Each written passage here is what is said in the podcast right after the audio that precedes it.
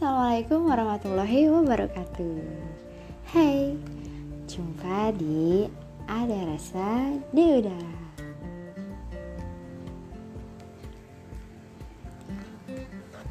Yes, for the first time I wanna tell you about home.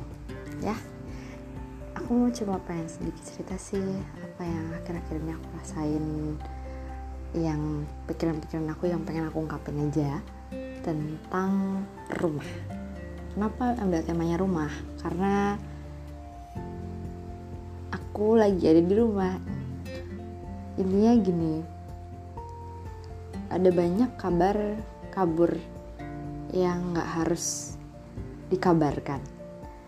Jadi ada banyak alasan, tapi ada beberapa hal yang pengen aku ungkapin, dan jawabannya itu adalah rumah. Oke, rumah. Awalnya kenapa rumah? Aku sendiri baru nyadarin tentang rumah ya. Gak pernah loh dulu zaman sekolah mikirin tentang keadaan rumah, karena sibuk sekolah gak pernah ngerasain kenikmatan di dalam rumah, kenyamanan yang maksudnya tuh bukannya gak nyaman ya, tapi kayak lebih ke gue gak mikirin hal yang kayak gitulah gitu. Dan aku nyadarin soal rumah ini ketika pandemi. Jelas ya, sebenarnya pasti bukan aku doang, orang-orang juga ngerasain, karena ketika pandemi kita harus stay at home, di rumah aja gitu kan. Mungkin itu udah basi banget ya, karena pandemi udah dua tahun yang lalu. Tapi semenjak itulah aku mulai ngubek tentang yang namanya rumah. Nah, awalnya dari pandemi itu bener-bener dapet pelajaran bahwa ngabisin waktu di rumah itu mungkin untuk beberapa orang bosenin banget kan. Aku juga sama, kayaknya bosen banget gitu kan, yang aku tuh gak pernah betah di rumah. Maksudnya bukan ada sesuatu ya, intinya tuh gak pernah pengennya tuh kayak pengen main aja gitu loh, maksudnya pengen main gitu. Gak bukan orang yang stay at home ngabisin waktu di rumah. Dari dulu kayaknya pengen main gitu kan, pengen main terus, sampai pas akhirnya kepaksa di pandemi itu mulai orang-orang, bukan aku aja pasti, intinya orang-orang juga mikir kan, ngapain ya di rumah, kerja juga lewat di rumah gitu, kerja di rumah, lewat rumah gitu kan, dari rumah gitu kerjanya. Terus ngapain gitu, apa sih harus dilakukan di rumah? Bahkan sebelum pandemi sebenarnya aku udah ngabisin waktu sekitar 2 tahunan di rumah, dan ya I do not everything memang, tapi aku nggak ngerasain tentang rumah tuh kayak pas pandemi. Nggak tahu kenapa, aneh, kenapa sih nggak dari dulu aja gitu. Aku mikirnya kayak gitu, kenapa sih nggak dari dulu aja aku mau nyadarin tentang oh rumah tuh kayak gini ya gitu, yang namanya rumah tuh kayak gini ya gitu.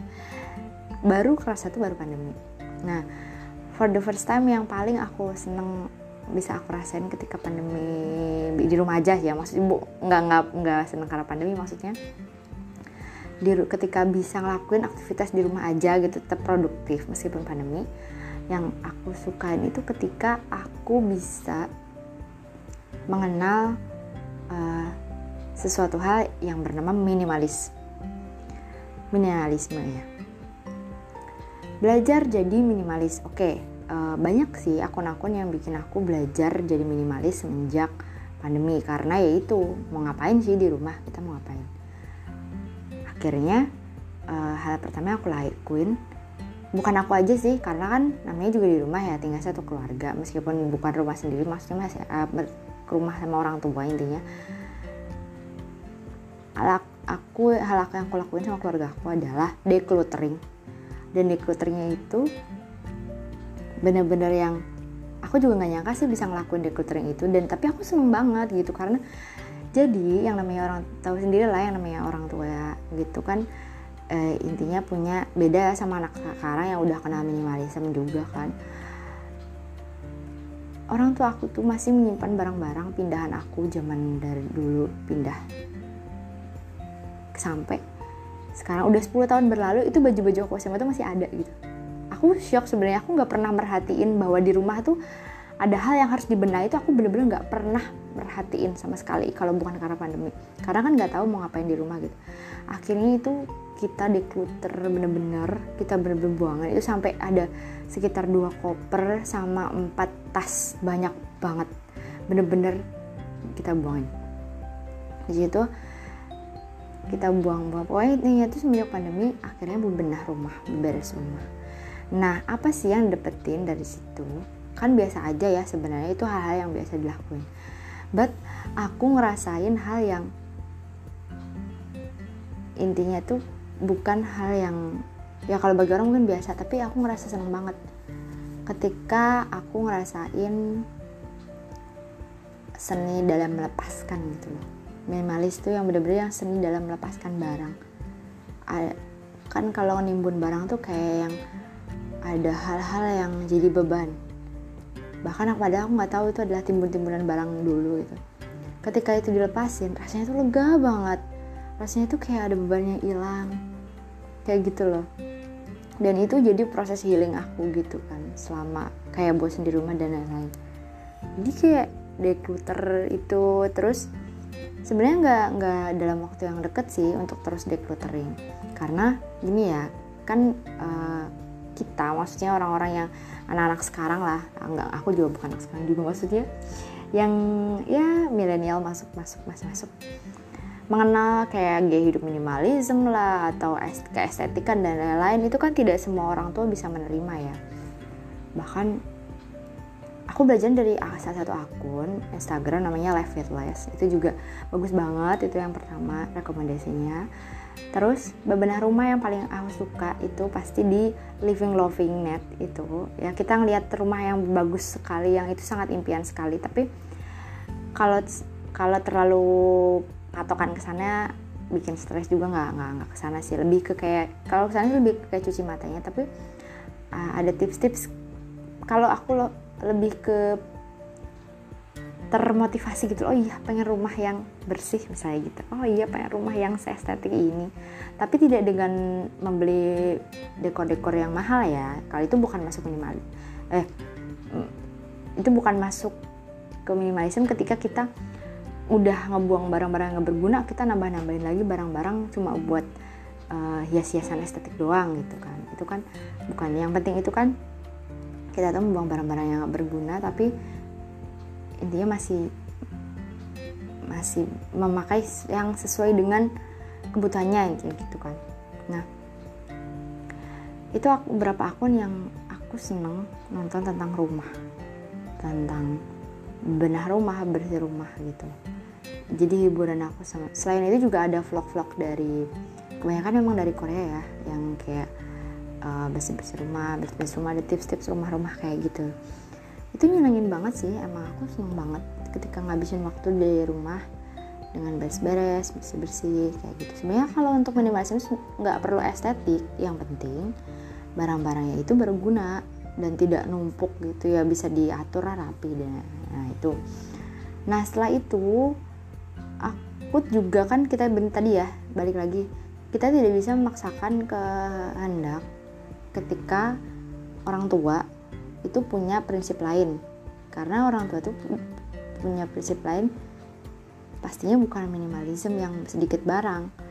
Mereka punya barang-barang yang piring yang misalnya banyak buat acara kayak gitu-gitu kan, yang barang-barang antik kayak gitu-gitu kan, nggak mungkin kita buang juga kan, karena kita juga masih sama orang tua. Tapi itu juga nggak salah juga, cuma aku diskusi sama orang tua pemikiranku tentang minimalisme, membuang barang-barang seperti ini biar suasana rumah itu juga nggak sumpek gitu intinya. Karena gini keadaannya adalah kedua orang tua aku tuh udah masuk usia pensiun yang butuh suasana yang memang healing, memang gitu butuh suasana healing yang mereka tuh tenang.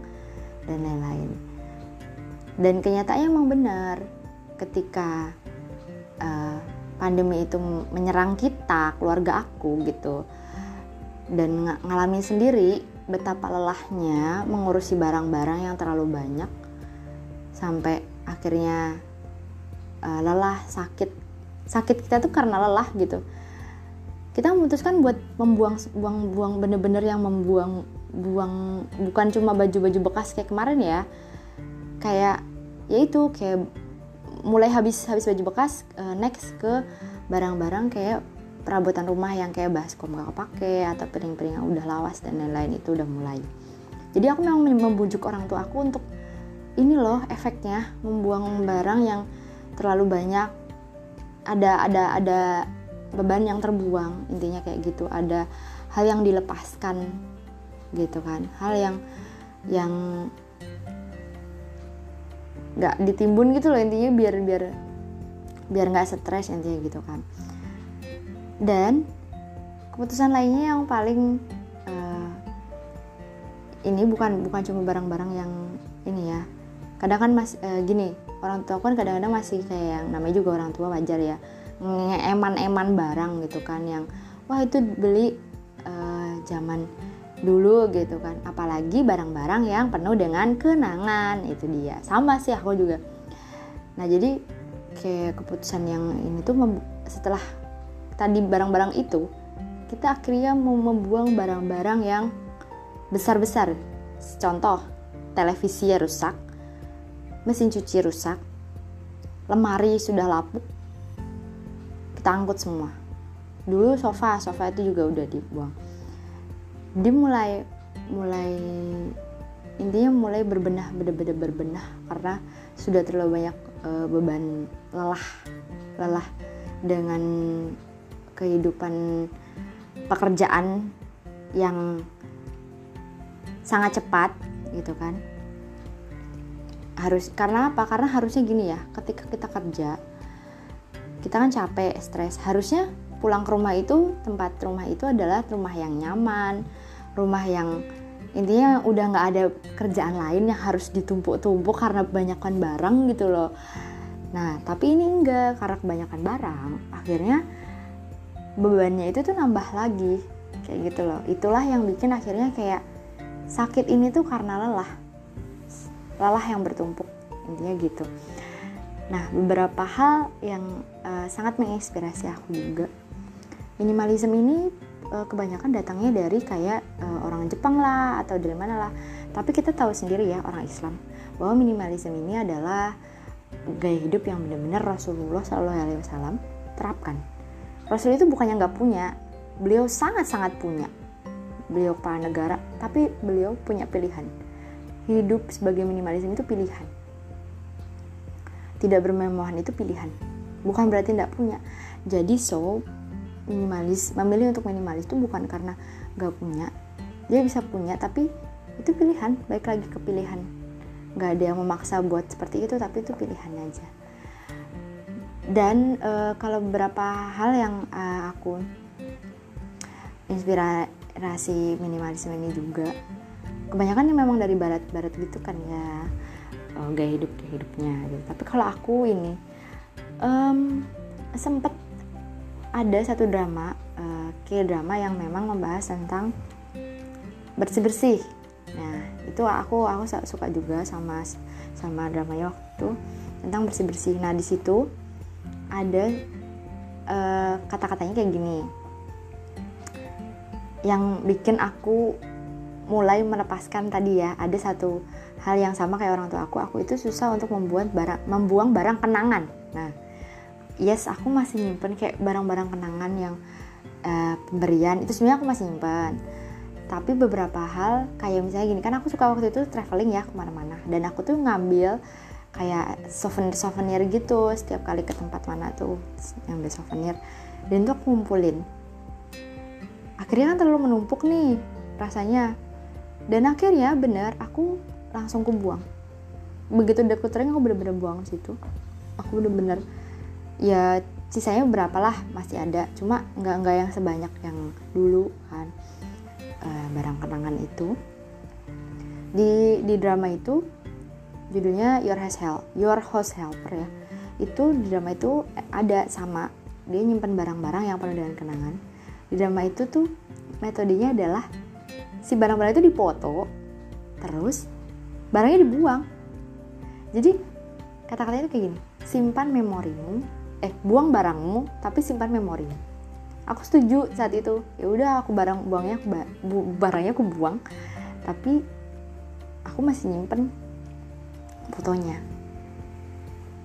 Jadi itu simple gitu. Akhirnya, nah itu aku ambil kan keputusan itu yang kayak di drama itu. Dan menarik banget, kayak ada tips-tips menyimpan bahan-bahan makanan di kulkas misalnya, terus tips-tips menata lemari baju kayak gitu-gitu. Aku seneng sih yang, nah aku nemuin drama-drama yang tema rumah, tema dekor atau desain interior kayak gitu. Aku seneng banget.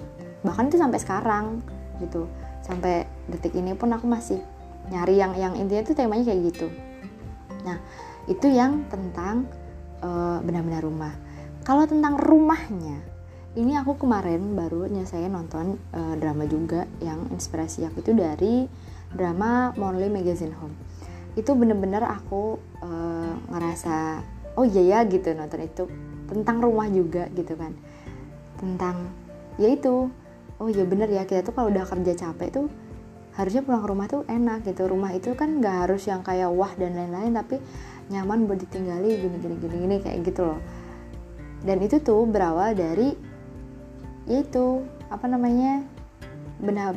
berbenah gitu, beres-beres dan lain-lain. Dan aku seneng banget kalau udah berhubungan sama yang kayak gitu-gitu, yang benah rumah, lihat desain interior, lihat perabotan dan lain-lain. Itu aku seneng banget.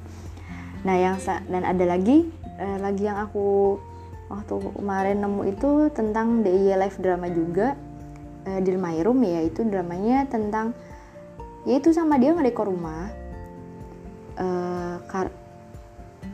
slice of life banget, yang aku ngerasain kayak kita tuh jenuh kan sama kehidupan, maksudnya sama kegiatan sehari-hari gitu kan, yang yaitu karena kerjaan numpuk dan lain-lain. Begitu pulang ke rumah tambah stres ngelihat kamar lah setidaknya tempat kita tidur berantakan dan lain-lain. Nah pokoknya gak enak banget, gak nyaman banget, padahal kita harusnya healing banget kan kalau di rumah ketika udah capek banget kerja. Nah di drama itu, di Dear My Room, aku juga suka salah satu quotes yang bilang kayak gini, change your life, change your room. Jadi you change your room, change your life. Jadi kayak kamu ngerubah ruangan kamu ngerubah kamar kamu ngerubah hidup kamu yang berantakan, kamu ngerubah kamar kamu jadi rapi, jadi enak dipandang, jadi beberes, pokoknya intinya kayak gitu. Kamu ngerubah hidup kamu, tapi emang bener itu mindset kamu bakal berubah. Mindset kamu lebih bersemangat, lebih ada ininya, menjalani hidup tuh kayak lebih bersemangat, lebih oh iya aku mau berubah jadi lebih baik lagi misalnya.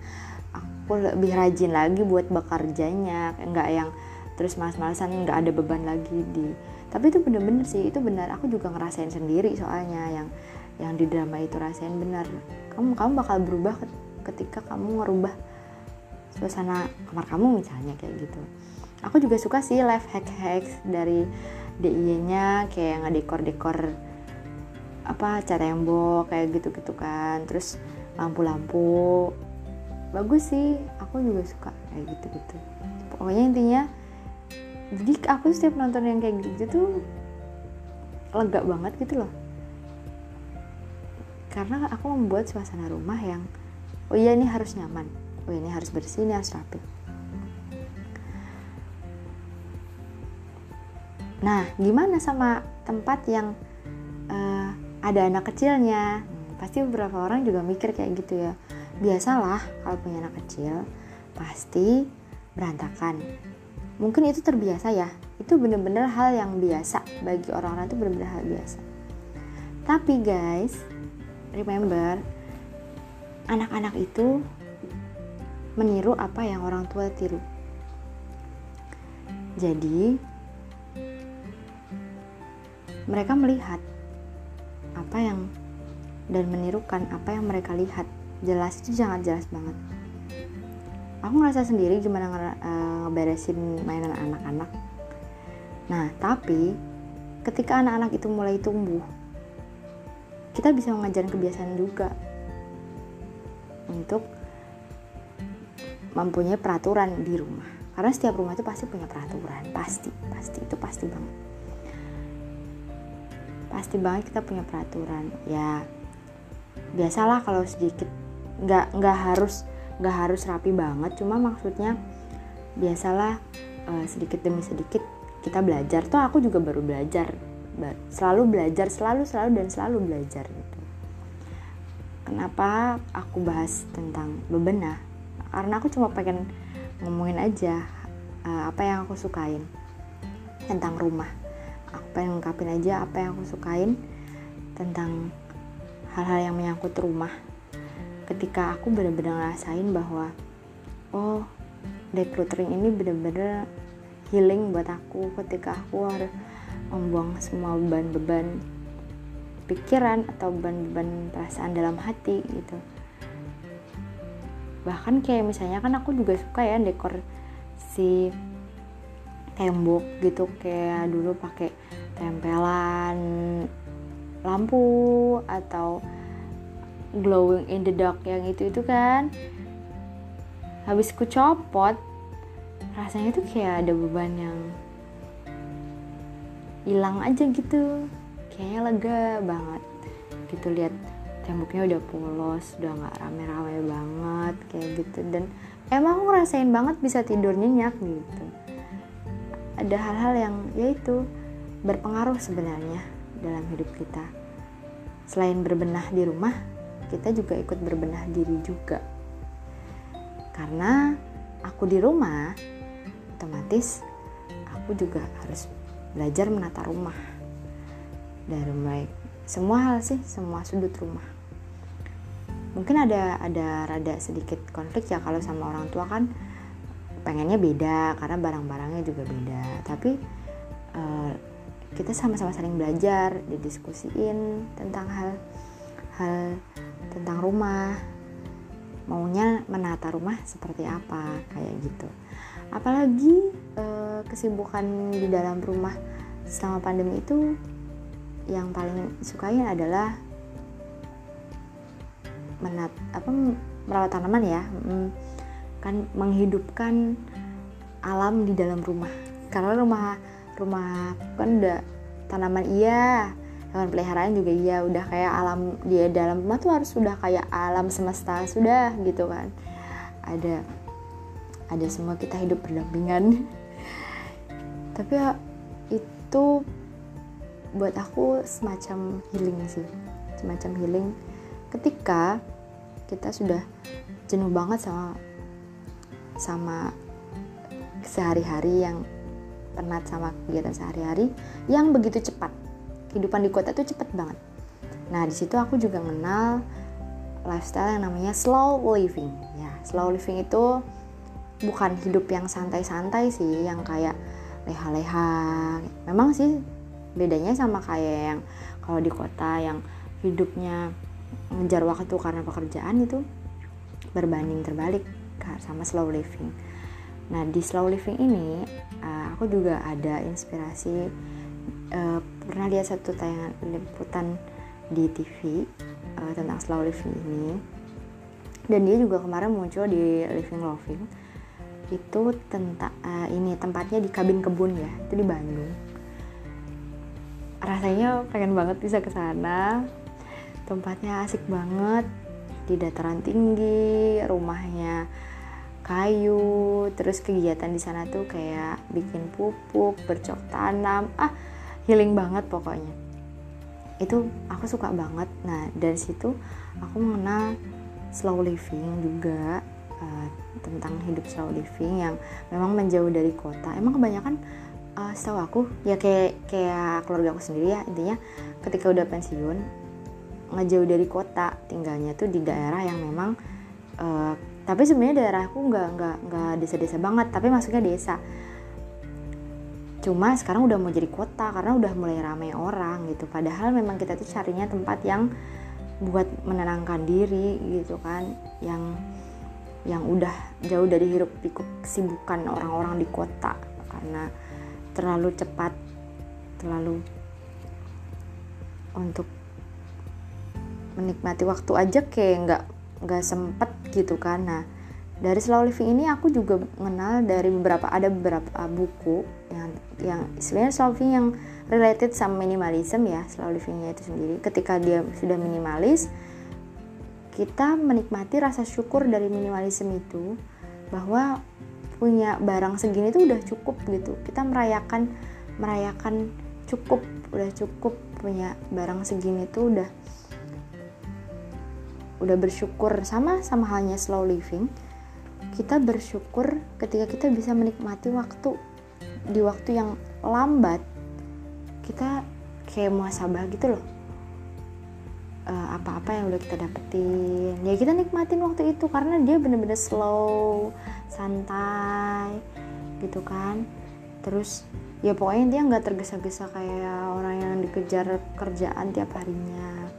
Ada beberapa hal yang aku lakuin juga ya karena dari slow living itu kan, jadi intinya butuh lah, slow living tuh dibutuhin lah sesekali waktu ketika kalau kamu kerjanya ini banget, sepanang banget ibarat katakan. Ada bukan sekedar kayak main doang ya, maksudnya kayak main weekend kemana gitu. Nggak sekedar cuma kayak gitu doang ya. Slow living tuh bisa dinikmatin di rumah. Kalau olahraga pun kayak olahraga yoga gitu misalnya. Nah, terus kayak kita sehari aja nggak pegang gadget misalnya kayak gitu, terus cuma baca buku atau bercocok tanam gitu kan, kayak semacam kayak gitu loh. Slow living tuh ya sama, melepaskan juga. Intinya apa sih, cari kegiatan-kegiatan yang memang bisa menikmati waktu. Bahkan ngelihat sosmed aja ya, kadang kita terlalu perhatian sama kehidupan orang lain gitu misalnya, sampai lupa sama ini gitu kan, sendiri menikmati waktu kayak gimana gitu, ngelihat oh gini. Bahkan aku sempet kayak yang ngerasa berita-berita tuh udah terlalu banyak menerima informasi, berita-berita yang kalut, berita-berita yang kayak gitu-gitu, sampai harus ya udah off dulu kayak gitu kan. Itu juga masuknya healing juga. Kita bisa off dulu, nikmatin waktu selama slow living itu. Kalau untuk bener-bener ngelakuin slow living atau minimalism tuh aku belum sepenuhnya, tapi aku belajar ya. Aku berharap bisa ngelakuin itu. Karena